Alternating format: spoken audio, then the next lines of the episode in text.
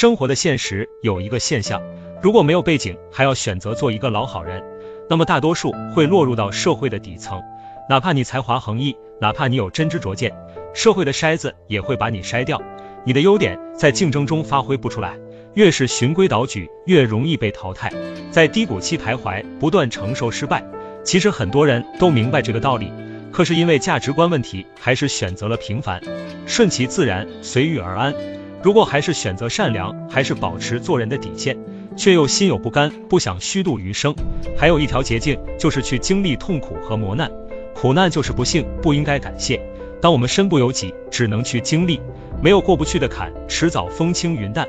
过程收获了坦然，收获了坚强，活明白了，不再天真，懂得谨慎，看清自己，看透世态炎凉，在挫折中不断成长，成就人生的平凡。既然没有选择，把吃苦当做是福，加油吧，拥抱苦难。